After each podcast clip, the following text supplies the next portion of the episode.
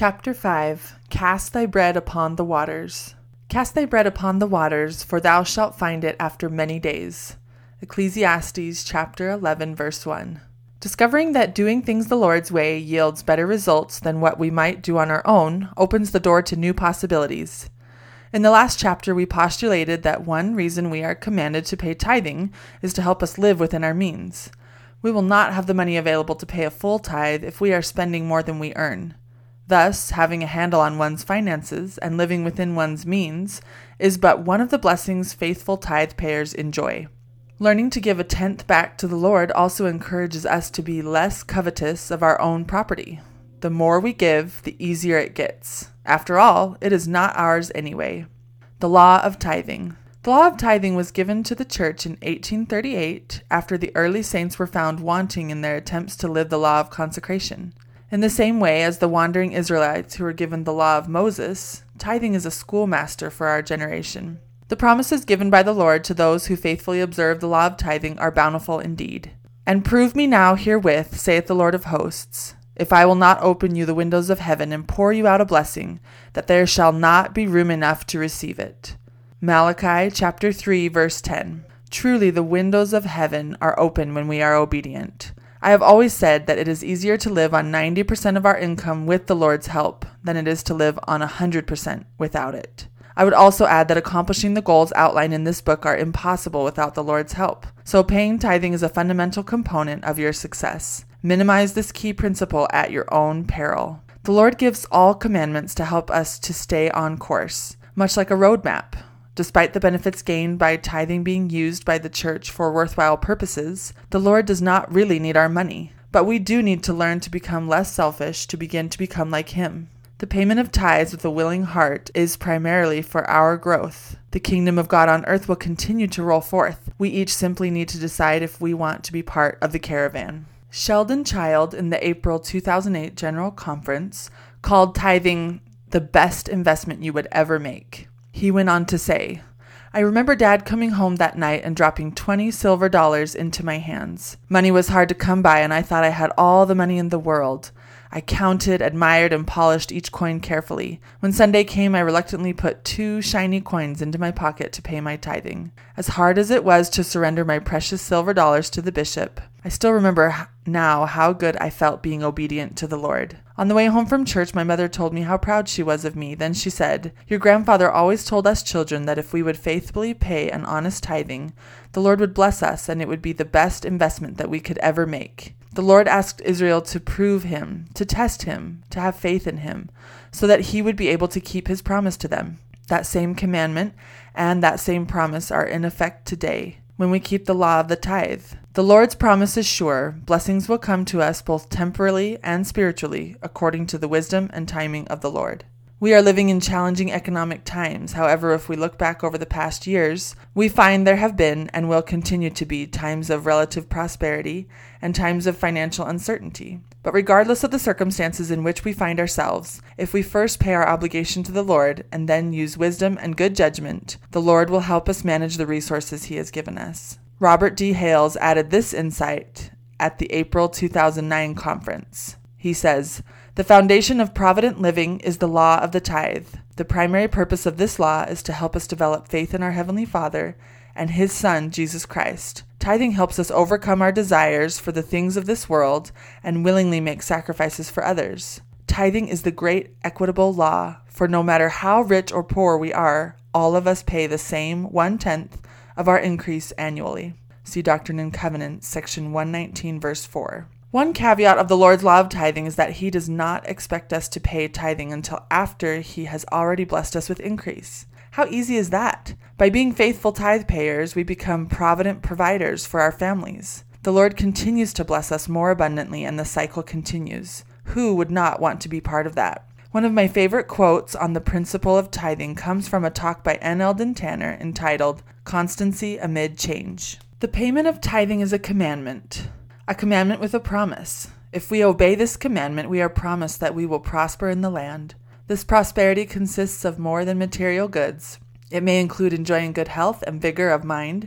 It includes family solidarity and spiritual increase. I hope those of you not presently paying your full tithe will seek the faith and strength to do so. As you discharge this obligation to your Maker, you will find great, great happiness, the like of which is known only by those who are faithful to this commandment. I testify along with President Tanner that obedience to the law of tithing will bring abundant blessings of a nature and scope that is difficult to quantify. Faithfully paying your tithing will open the windows of heaven into your life and make everything else easier. In addition to paying our tithe, we have the opportunity to give fast offerings to help the poor. As our incomes increase, our voluntary donations should increase also and be part of our giving plan. For no budget is complete that does not include giving back. The poor are always with us. For ye have the poor with you always, and whensoever ye will, ye may do them good.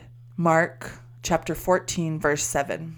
And after ye have obtained a hope in Christ, ye shall obtain riches, if ye seek them. And ye will seek them for the intent to do good, to clothe the naked, and to feed the hungry, and to liberate the captive, and administer relief to the sick and the afflicted. Jacob chapter 2 verse 19. According to Jacob, our obtaining worldly wealth is a good thing if we use our agency and our wealth to benefit the lives of others less fortunate. This is consistent with the Lord's plan to care for the poor. Governments impose through taxation what we should voluntarily do if we follow scriptural directives.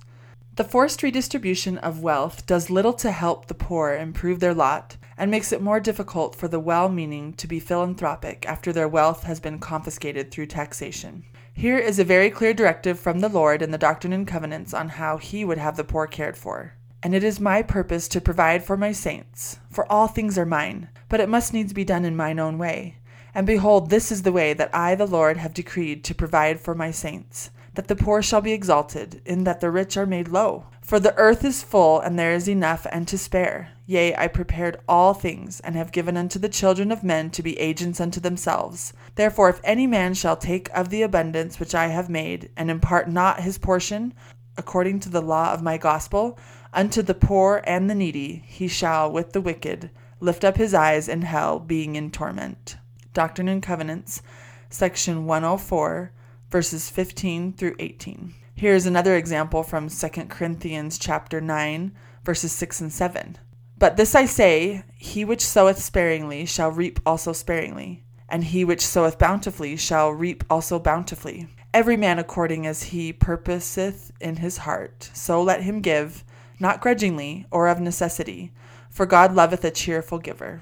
Fortunate are those whose spending and giving plan is designed to live on a percentage of their income, for with their surplus they still have the capability to do with it as the Lord intended. For the rest who cannot keep the sauce on the crust, there is not much hope of their having the means or ability to do good with their surplus. Consequences cannot be separated from the choices we make, so plan wisely. Seed corn. When a grain farmer harvests his crop, he does not eat or sell the entire harvest. He saves some of the grain for the following year's crop to be put back into the earth. If someone is accused of eating their seed corn, it means they have overindulged their current consumption without regard to the future. These are the same folks who spill the sauce over the edge of their pizza into the abyss. The wise farmer knows that by putting a portion of the grain back into the ground the following spring, he will gain an hundredfold, as each kernel of grain will grow into a plant that produces an entire head of grain, and the cycle continues. Being in touch with the earth and this cycle of life keeps us closer to God because we recognize the miracles that take place during every season to provide us our sustenance. In our modern society, a shift has clearly occurred away from an agrarian focus toward an economy comprised primarily of goods, services, and technology. I am convinced that one of the reasons we have been asked by modern prophets to grow gardens is in large part to bring us closer to God, by learning some of the same life lessons our agrarian forefathers cherished. By our digging, planting, watering, weeding, and otherwise caring for our vegetable gardens, we are gently tutored in the law of the harvest. The benefits of this spiritual instruction are worth far more than any cost savings we might enjoy by buying produce commercially. Grow something. An experiment. One day, while pondering the concept of seed corn as it relates to our harvest of money every year, I wondered what would happen if I planted my tithing by paying it before the harvest instead of after. The Lord does not require us to pay tithing until after He has already blessed us, but paying it early cannot hurt. A few years ago, after attending our tithing settlement in December, I decided to experiment by paying the following year's tithing in January based on the amount of money I wanted to earn that year, instead of the usual habit of calculating and paying it after the harvest. In faith, I planted a generous amount of seed, more than in any previous year, hoping for a bountiful harvest. To my delight, I was surprised to the upside and was blessed to pay even more after the harvest. The following year, I did the same with the same result. I have continued to plant early each year and will continue to do so because I like the result. This practice is not something you will have the resources to do early in your life, nor am I recommending it to the reader. I am only testifying of the Lord's blessing in my life after choosing to experiment upon the Word. Listen to the words from the hymn, Come, ye thankful people, come. Come, ye thankful people, come, raise the song of harvest home. All is safely gathered in ere the winter storms begin. God our Maker doth provide for our wants to be supplied. Come to God's own temple, come, raise the song of harvest home. All the world is God's own field, fruit as praise to God we yield. Wheat and tares together sown are to joy our sorrow grown. First the blade and then the ear, then the full corn shall appear. Lord of harvest, grant that we wholesome grain and pure may be.